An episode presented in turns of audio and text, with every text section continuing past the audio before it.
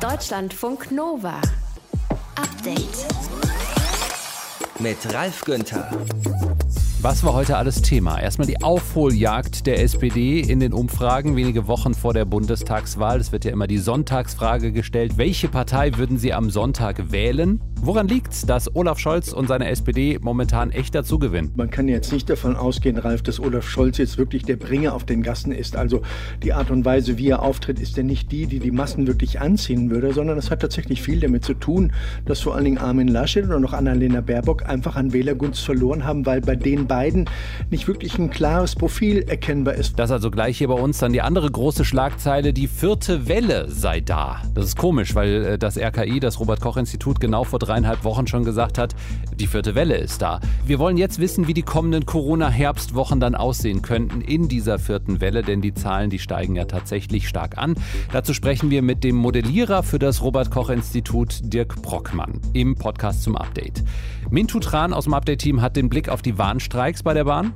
Ja, am Montag stehen ja wieder neue Warnstreiks an. Wir werden später nochmal drüber sprechen, wie es dazu gekommen ist. Und dann fragen wir in Stockholm nach, heute vor drei Jahren. Da war ja der erste Schulstreik von Greta Thunberg. We are in the beginning of a mass extinction, and all you can talk about is money and fairy tales of eternal economic growth. How dare you? Das wohl ihre bekannteste und wohl auch emotionalste Rede. Was macht Thünberg momentan und wie wird dieses Dreijahresjubiläum eigentlich heute in Schweden gesehen? Auch das Thema hier im Podcast zum Update am 20. August 2021. Danke fürs Klicken, Laden und Hören. Deutschlandfunk Nova. Die Stimme hier kennt ihr? Die Zustimmung für die SPD steigt. Die Zustimmung für mich berührt mich sehr. Das ist sehr bewegend, wenn man sieht, dass so viele Bürgerinnen und Bürger mir zutrauen, die Regierung des Landes zu führen. Ja, das hat SPD-Kanzlerkandidat Olaf Scholz vor einer Woche gesagt beim Wahlkampfauftakt in Bochum. Und jetzt hat er es auch schwarz auf weiß, zumindest wenn man dem aktuellen ARD-Deutschland-Trend glaubt. Die SPD, die hat sich von unter 15 Prozent wieder nach oben gekämpft in den Umfragen, liegt momentan auf Platz 2 mit 21 Prozent, ganz dicht hinter der Union. SPD im Aufwind, CDU schwächelt weiter, Grüne sind, muss man so sagen, weiter stark in den Umfragen. Umfragen, war aber im Frühling schon mal besser bei den Grünen. Woran liegt das alles? Volker Findhammer im Berliner Hauptstadtstudio. Also macht nach den vielen Diskussionen um Armin Laschet, um Annalena Baerbock in den vergangenen Wochen dann doch der Kandidat, die Kandidatin den Unterschied? Naja, du hast jetzt ja Olaf Scholz schon eingespielt und man kann jetzt nicht davon ausgehen, Ralf, dass Olaf Scholz jetzt wirklich der Bringer auf den Gassen ist. Also die Art und Weise, wie er auftritt, ist ja nicht die, die die Massen wirklich anziehen würde, sondern es hat tatsächlich viel damit zu tun, dass vor allen Dingen Armin Laschet und auch Annalena Baerbock einfach an Wählergunst verloren haben, weil bei den beiden nicht wirklich ein klares Profil erkennbar ist. Vor allen Dingen bei Armin Laschet, denn um den geht's ja im Wesentlichen. Da ging man ja eigentlich davon aus, dass die CDU quasi automatisch das Rennen macht, in jedem Fall wieder dabei ist, aber mit Werten von 23 Prozent. Jetzt in den Umfragen sieht es bescheiden aus und nur noch 16 Prozent der Bundesbürger wollen diese Umfrage zufolge Laschet als Kanzler haben. 41 Prozent plädieren für Olaf Scholz. Und jetzt wird es erst knackig. Darunter auch ein Großteil der Unionswähler, die mit Armin Laschet unzufrieden sind. Und das ist natürlich ein Problem, vor allen Dingen auf den letzten Metern des Wahlkampfs, mhm. wo die Leute ja jetzt vor allen Dingen auch das eigene Lager mobilisiert werden soll, um für Laschet auf die Straßen zu gehen und Wahlkampf für ihn zu machen. Also das könnte für die Union schwierig werden. Kein klares Profil, sagst du. Aber ist das alles? Also deine Einschätzung. Was machen Laschet und vielleicht auch Baerbock falsch? Was macht Scholz richtig? Na, Scholz hat in jedem Fall schon klare Kante gezeigt bei vielen Punkten. Ihm geht es immer um Respekt. Das ist ein Thema, das er wieder anspricht. Ihm geht es um den Mindestlohn. Also da werden so ein paar ursozialdemokratische Punkte genannt und mit denen reist er durchs Land. Und da ist Armin Laschet im Moment nicht erkennbar. Da gibt es immer wieder die Forderung, er soll jetzt mal klare Kante zeigen. Er soll ein Profil zeigen und nicht immer abwägen, so wie man es von ihm gewohnt ist. Und das ist ja tatsächlich das Problem im Wahlkampf. Die Wählerinnen und Wähler, und hier geht es ja vor allen Dingen um die Unentschiedenen. Nicht die, die wissen, was sie wollen, sondern die, die es noch nicht genau wissen, die vielleicht eine grobe Ahnung haben. Und die müssen und sollen wissen, wer für welche Positionen steht. Und da ist Armin Laschet im Moment schwer erkennbar. Solche Umfragen, die täuschen uns ja auch immer wieder in den vergangenen Jahren. Trump, Brexit, da lagen die Prognosen ganz schön daneben. Wie aussagekräftig sind diese Zahlen jetzt in Deutschland, gut einen Monat vor der Wahl? Naja, in jedem Fall müssen wir sagen, das ist immer wieder nur eine Momentaufnahme und die drückt die Schwächen der vergangenen Wochen aus. Das kann sich in den nächsten Wochen natürlich alles wieder ändern. Aber da steht insgesamt schon auch ein Trend drin und der ist nicht von der Hand zu weisen, dass es eben für die Union im Moment abwärts geht, weil da die klare Profilierung fehlt, der klare Wille, da ein Gesicht zu zeigen und mit einer klaren Kontur in den Wahlkampf zu gehen, während die SPD das tatsächlich still und leise versucht. Du hast vorhin den O-Ton von Olaf Scholz eingespielt, der war jetzt wieder im Interview der Woche hier im Deutschlandfunk im Schwesterprogramm und da klingt er eigentlich ähnlich. Hören wir da noch mal rein. Ich werbe für meine Ziele, die mir wichtig sind, für den Respekt in unserer Gesellschaft zum Beispiel, ein besseres Miteinander, dass niemand auf den anderen herabschaut, dass wir einander auf Augenhöhe begegnen. Und ich hoffe, dass das auch dazu beigetragen hat, dass jetzt die Umfragewerte so viel besser geworden sind. Und natürlich bemühen wir uns darum, dass sie noch besser werden. Da bin ich ehrgeizig. Und du hörst, da ist in der Tat so die, die gleiche Tonlage wie schon bei dem Auftritt in der vergangenen Woche in Bochum. Aber das zeigt auch, dass man angesichts guter Umfragewerte tatsächlich relativ gelassen vorgehen kann. Zumindest gelassener, als das die CDU im Moment kann. Und die SPD hat ja ihr Umfragetief schon lange hinter sich gelassen. Die Union, bleiben wir mal ganz kurz noch bei der Union. Da hören wir zum Teil, hey, mit einem Kanzlerkandidaten Söder wären wir besser gefahren. Gibt es da noch eine Restwahrscheinlichkeit, dass die Union umschwenkt auf Markus Söder? Naja, CDU-Vize äh, Jens Spahn hat das heute nochmal verneint. Aber möglich ist auf den letzten Metern alles. Wir wählen ja keinen Bundeskanzler bei der Bundestagswahl, sondern nur die Parteien im Deutschen Bundestag. Und wenn die Union da massiv unter Druck gerät, könnte das noch passieren. Das wird von Einzelnen immer wieder angesprochen. Auf der anderen Seite, jetzt einen Kandidaten aus dem Rennen zu nehmen, das wäre schon auch eine bittere Niederlage für die Union. Insofern würde ich jetzt mal vermuten, sie halten daran fest. Aber wissen kann man das in diesen Zeiten tatsächlich nicht. Wenn die Angst noch größer wird, als sie momentan schon ist, könnte auch das eventuell noch geschehen. Möglich wäre es in jedem Fall. Volker Findhammer im Berliner Hauptstadtstudio über das Umfragehoch für die SPD. Die Grünen weiter stark, die Union schwach. Deutschlandfunk Nova. Update. Wir schauen auch heute Abend auf die Lage in Afghanistan. Viele Länder versuchen gerade möglichst viele Menschen vom Flughafen in Kabul auszufliegen, aber das ist gar nicht so leicht, weil viele es gar nicht bis zum Flughafen schaffen. Die Bundeswehr will deshalb zwei Hubschrauber einsetzen, die Leute von überall aus der Stadt abholen könnten. An Katrin Horn aus den Deutschlandfunk Nova Nachrichten, was ist da der genaue Plan? Ja, also der Plan ist, dass man eben mit diesen Hubschraubern Leute einsammelt, die nicht bis zum Flughafengelände kommen. Diese Hubschrauber sind recht klein und könnten auch auf Dächern landen. Da passen jetzt nicht wirklich viele Leute rein, aber die, die reinpassen, die sollen dann eben zum Flughafen in Kabul geflogen werden und dann von dort mit größeren Maschinen weiter. Und geplant ist, dass die beiden Hubschrauber spätestens morgen früh in Afghanistan ankommen. Wie ist denn die aktuelle Situation am Flughafen? Ja, sehr gefährlich. Also der Flughafen in Kabul ist ja derzeit die einzige Option, schnell rauszukommen aus Afghanistan. Und tausende Menschen versuchen irgendwie auf das Gelände draufzukommen. Und hauptsächlich das US-Militär überwacht den Flughafen und kontrolliert eben, wer auf das Gelände draufkommt. Letzten Angaben zufolge sind da 5800 Soldatinnen und Soldaten aus den USA im Einsatz. Das funktioniert auch, dass Menschen auf das Gelände gelassen werden. Aber die deutsche Botschaft sagt, dass zwischendurch auch mal immer mal wieder alles dicht gemacht wird. Also es ist wohl so, dass Soldaten und Konsulatsmitarbeiter versuchen, unter den Wartenden die zu finden, die berechtigt sind, ausgeflogen zu werden und versuchen dann, die durch die Menge zu eskortieren. Es gibt Berichte, dass sowohl die Taliban als auch die US-Soldaten in die Luft schießen ab und zu. Und es gibt auch Berichte, wonach die Taliban versuchen, Leute mit Peitschen davon abzuhalten, überhaupt zum Flughafen zu gehen. Und wie läuft das aktuell mit den Evakuierungsflügen? Ja, schwierig. Also viele Länder versuchen, Menschen auszufliegen. Aber weil die Leute eben nur so schwer auf das Gelände kommen, musste zum Beispiel Spanien heute mit einer Maschine wegfliegen, in der noch viel Platz war. Die NATO hat sich heute getroffen und äh, sagt, dass bisher insgesamt 18.000 Menschen ausgeflogen werden konnten, also in den letzten Tagen. Deutschland hat Stand heute Mittag 1.649 Menschen ausgeflogen. Okay, was ist das dann für eine Route? Wo kommen die hin? Sind die zum Teil schon in Deutschland? Ja, der erste Stopp ist immer Taschkent in Usbekistan und von da fliegt die Bundeswehr die Menschen dann nach Deutschland. Viele sind auch schon in Deutschland angekommen, in unterschiedlichen Bundesländern. Da kommen sie jeweils erstmal in Aufnahmestellen, müssen in Quarantäne und danach soll geschaut werden, wo sie dauerhaft bleiben. Also zum Beispiel, ob sie irgendwo schon Verwandte oder Bekannte haben.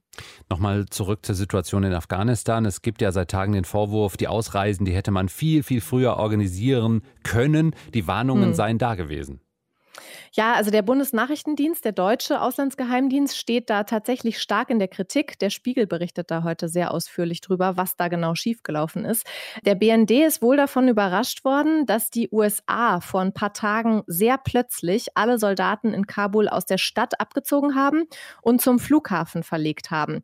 Deswegen konnten die Taliban überhaupt erst zum Regierungssitz und den einnehmen.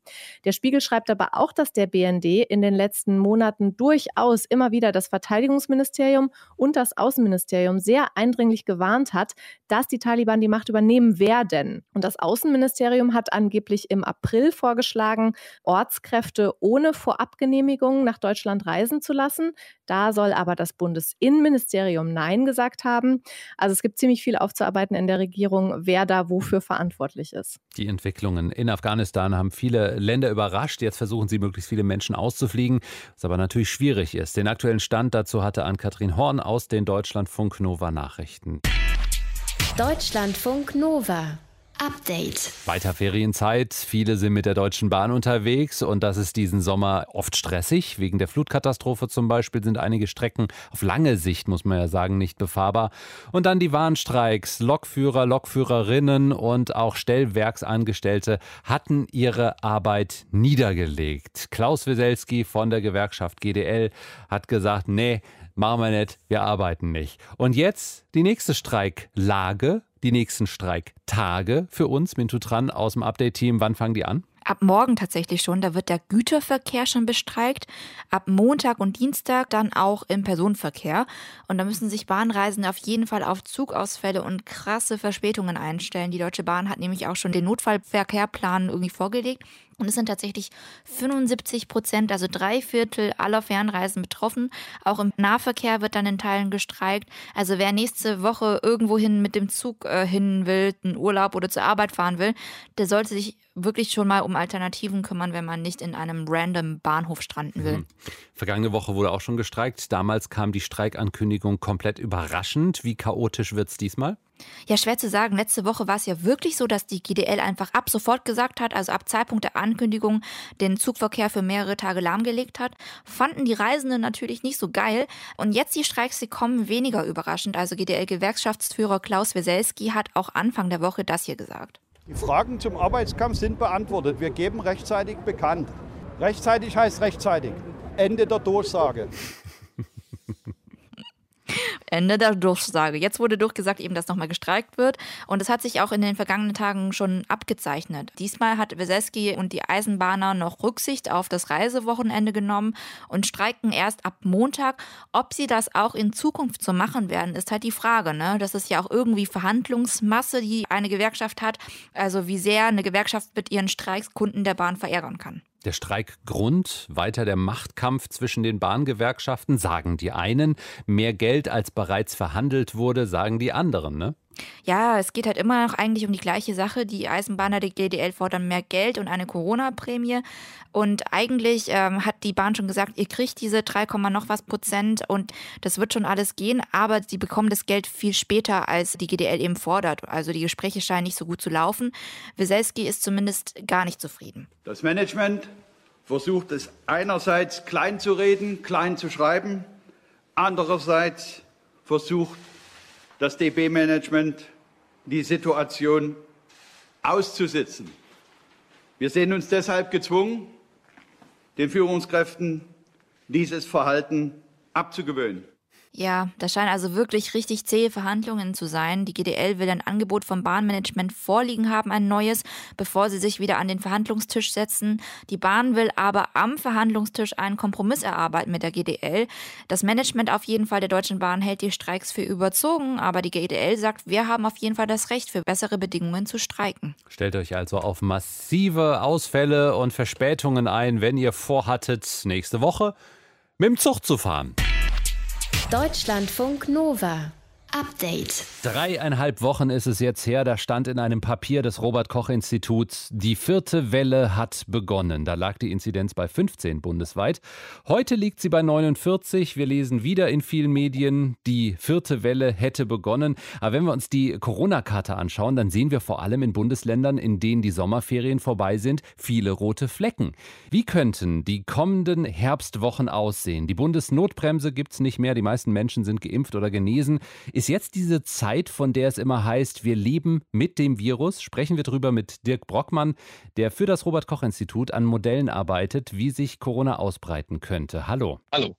In Thüringen, in Sachsen, in Sachsen-Anhalt, da sind die Inzidenzen noch relativ niedrig und hier sind auch noch viele im Urlaub. In NRW sind die Sommerferien gerade vorbei und hier gehen die Zahlen seit Tagen hoch. Ist das wie letztes Jahr nur etwas früher? Ja, man kann Gemeinsamkeiten feststellen, aber es gibt natürlich auch große Unterschiede. Also wenn man das sozusagen aus der Vogelperspektive betrachtet, dann sieht man einfach, dass die Inzidenz jetzt sehr stark ansteigt. Und insofern ist diese Bewertung des Robert-Koch-Instituts auch ganz richtig. Die Zahlen steigen halt. Das ist regional noch unterschiedlich. In manchen Regionen steigen die Zahlen, in manchen noch nicht. Aber aus der Vogelperspektive betrachtet ist es einfach so, dass die Zahlen jetzt rapide hochgehen. Und insofern ist die Bewertung der Anfang der vierten Welle auch völlig richtig. Aber dieser Begriff Welle, vierte Welle, das ist ja nicht wissenschaftlich klar definiert. Was aber klar zu errechnen ist, das ist exponentielles Wachstum. Und auch wenn die Zahlen relativ niedrig sind in den vergangenen Wochen, wir sind mittendrin in diesem exponentiellen Wachstum. Ja, also auch der Begriff exponentielles Wachstum, der ist zwar mathematisch wohl definiert, worauf es ankommt, ist, dass die Zuwächse auch anwachsen. Also dass es nicht nur einfach gerade hochgeht, sondern dass die Zuwächse immer schneller werden. Und insofern ist auch, da haben Sie völlig recht, also der Begriff Welle ist etwas schwammig, aber wenn man sich die Kurvenverläufe ansieht, dann sieht jedes Kind, dass diese Kurve halt sehr stark ansteigt und die Ansteigung auch ansteigt. Jetzt frage ich mich, wieso sollten mich die Zahlen als Geimpfter eigentlich noch interessieren? Weil es hieß ja, wer geimpft ist, der wird nicht mehr eingeschränkt werden. Wird es dabei bleiben, egal wie hoch die Inzidenz oder Intensivbettenbelegungen ansteigen? Ja, da kommen verschiedene Faktoren zusammen, äh, die sich auch über eine lange Zeit sozusagen erstreckt haben. Als wir angefangen haben, über die Impfung zu reden, da war noch die Alpha- Variante des Virus dominant. Die wurde dann sehr, sehr rapide durch die Delta-Variante verdrängt und nach und nach kamen auch immer mehr Informationen dazu, dass zwar die Impfung extrem guten Schutz, extrem hohen Schutz gegen eine schwere Covid-Erkrankung bietet, allerdings es auch so ist, dass geimpfte Personen also mit vollem Impfschutz auch zum Infektionsgeschehen beitragen können, also angesteckt werden können, werden dann nicht mehr so krank, aber sie können auch das Virus noch weitergeben. Das heißt, es wandelt sich immer und gleichzeitig ist natürlich der Impfschutz da. Und auf der einen Seite und auf der anderen Seite verhalten sich die Leute auch wieder anders. Das heißt, ganz viele Faktoren spielen hier zusammen und ergeben dann dieses Geschehen. Das heißt, es könnte durchaus wieder strengere Corona-Maßnahmen geben? Das muss man sehen. Wie immer ist es gut, mal ins Ausland zu schauen und sehen, wie die Situation sich da entwickelt. Großbritannien oder auch Israel beispielsweise. So ein Blick nach Israel lohnt sich immer, weil das so ein bisschen so ein Blick auch in die Zukunft ist. Israel lag sehr früh sehr vorne mit einer extrem hohen Durchimpfung. Und dennoch haben die Probleme mit sehr rapide wachsenden Fallzahlen, einfach auch, weil die Delta-Variante sich ausbreitet. Und da wird jetzt auch natürlich diskutiert, welche Maßnahmen gemacht werden können, damit halt dieses Infektionsgeschehen nicht so aus dem Ruder läuft, weil ja, wie gesagt, auch noch viele Menschen gar keinen Impfschutz haben und auch viele, nämlich die Kinder, gar nicht geimpft werden können momentan. Jens Spahn, der Bundesgesundheitsminister, fordert so langsam eine Auffrischungsimpfung für alle, die bereits geimpft sind. Ist sowas sinnvoll aus Ihrer Sicht? Das kann ich nur als Nicht-Virologe schwer beurteilen. Ich weiß allerdings, dass, wenn man das als globales Phänomen betrachtet, es weltweit natürlich auch noch viele Menschen gibt, die noch gar keine Impfung haben und man natürlich auch das, und zwar in erster Linie auch betrachten muss. Äh, die Pandemie ist ein globales Phänomen und man muss auch darauf achten, dass sozusagen alle Menschen auf der Welt Impfschutz bekommen. Ich glaube auch, dass im Fokus stehen sollte, dass halt auch in Deutschland noch mehr Menschen davon überzeugt werden, geimpft zu werden, dass hier das Infektionsgeschehen so eingedämmt werden kann. Für bestimmte Menschen ist es sicherlich auch wichtig, eine dritte Boosterimpfung zu bekommen. Das kann ich aber nur schwer beurteilen. Die aktuellen Zahlen in der vierten Corona-Welle eingeordnet von Dirk Brockmann. Ich danke Ihnen für die Zeit. Bitte schön. Dirk Brockmann von der Humboldt-Universität Berlin. Er modelliert für das Robert-Koch-Institut in Sachen Corona. Deutschlandfunk Nova. Update. Im Sommer 2018, vor drei Jahren, das war ein Dürresommer hier bei uns, da hatte ein 15-jähriges Mädchen beschlossen zu streiken. Greta Thunberg, die hatte sich davor schon lange Zeit intensiv mit dem Klimawandel beschäftigt. Und dann, nach den Sommerferien, am Montag, den 20. August, da ist sie nicht zur Schule gegangen, sondern saß vor dem Reichstag in Stockholm mit dem Schild Skolstrejk für Klimatet. Aus dem Montag wurde dann ein Freitag und aus ihrem kleinen Protest wurde Fridays for Future. Und heute hören wir in Deutschland wenig von Greta Thunberg. Es sei denn, ihr folgt ihr bei Twitter. Da ist sie relativ aktiv.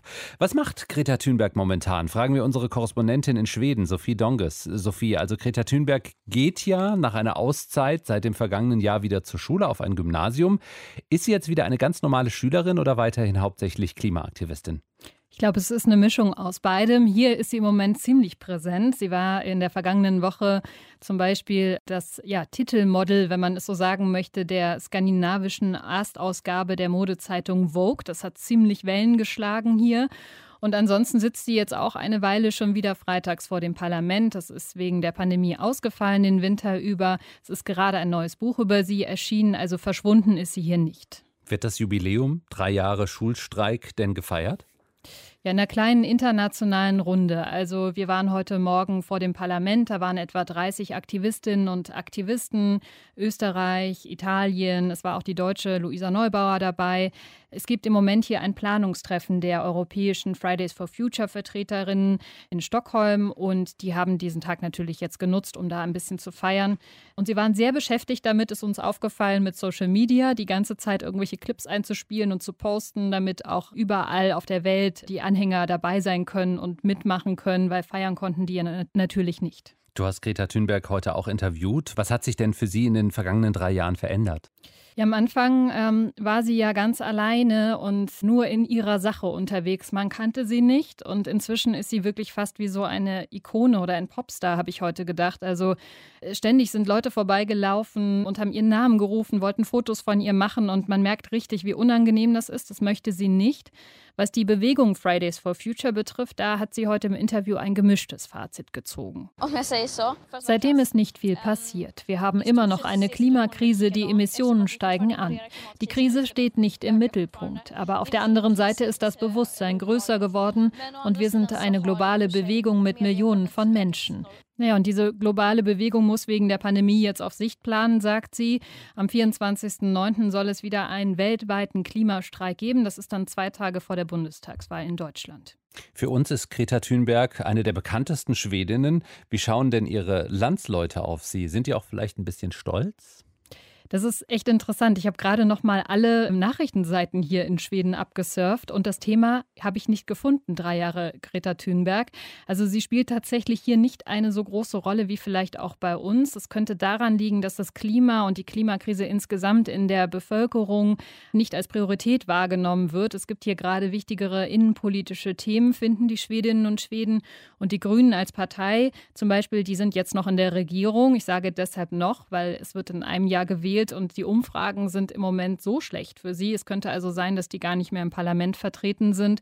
Also insgesamt kann man wirklich sagen, auch schon in den letzten Jahren, so der Rummel um die Person Greta Thunberg hatte ich immer das Gefühl, war in Deutschland doch größer als hier in Schweden. Deutschlandfunk Nova-Korrespondentin Sophie Donges in Stockholm über Greta Thunberg, die heute vor drei Jahren in den ersten Schoolstreik für Klimatet getreten ist. Deutschlandfunk Nova Update. Ja, man braucht es manchmal einfach, oder? Nach einer fordernden Zeit in der Arbeit, nach einem krassen Freundschaftsdienst oder einfach nur mal fürs Kochen zu Hause. Einfach mal Dankeschön. Tut gut. Kleines Wörtchen, Tut echt gut. Danke sagt zur Stunde im Garten von Schloss Bellevue auch Bundespräsident Frank-Walter Steinmeier und zwar zu Menschen, die sich während der Pandemie in ihrem Beruf oder Ehrenamt ganz besonders aufgerieben haben. Pflegedienstler zum Beispiel. Warum ist es so wichtig, Danke zu sagen und auch dankbar zu sein? Was macht das mit uns und sollten wir alle es vielleicht nicht viel häufiger sein und auch sagen? Deutschlandfunk Nova Reporter Matthias von Lieben hat sich dankenswerterweise mit diesen Fragen heute auseinandergesetzt auseinandergesetzt. Unter dem Hashtag dankbar gibt es bei Instagram zurzeit 1,7 Millionen Beiträge. Unter dem Hashtag Danke sogar 3,3 Millionen. Zu sehen wunderschöne Urlaubsbilder, glückliche Eltern mit Neugeborenen, ein leckeres Stück Torte, ein guter Drink, verliebte Pärchen beim Eis und, und, und. Man könnte durch die Insta-Brille fast meinen, wir sind alle unfassbar dankbare Menschen. Thank you. Gracias. Danke. Grazie mille.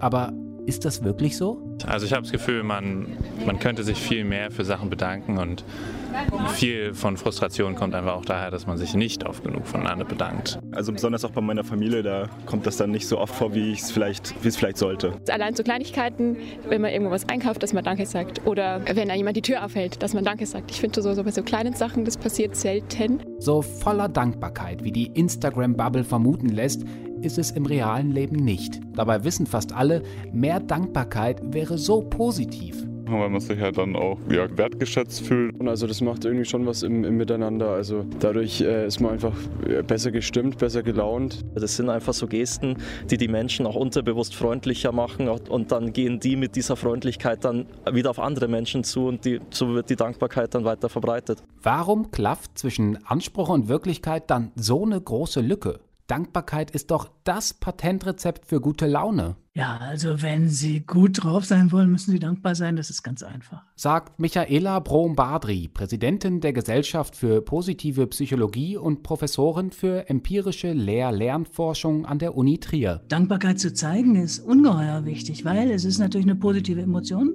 die wir haben, wenn uns jemand Zuwendungen zuteilkommen lässt oder der Gemeinschaft, weil es so positive Emotionen weckt, also positive Neurotransmitter, ja, Dopamin, Serotonin und Oxytocin natürlich, also Bindungshormon, also es macht Bindung an den anderen Menschen, wenn wir jemandem danken. Und durch die anderen beiden Neurotransmitter motiviert es natürlich auch, den anderen dieses, die, das, was er getan hat, nochmal zu zeigen. Und dadurch fühlen wir uns auch selber gut. Das positive Gefühl des anderen überträgt sich auf uns selbst.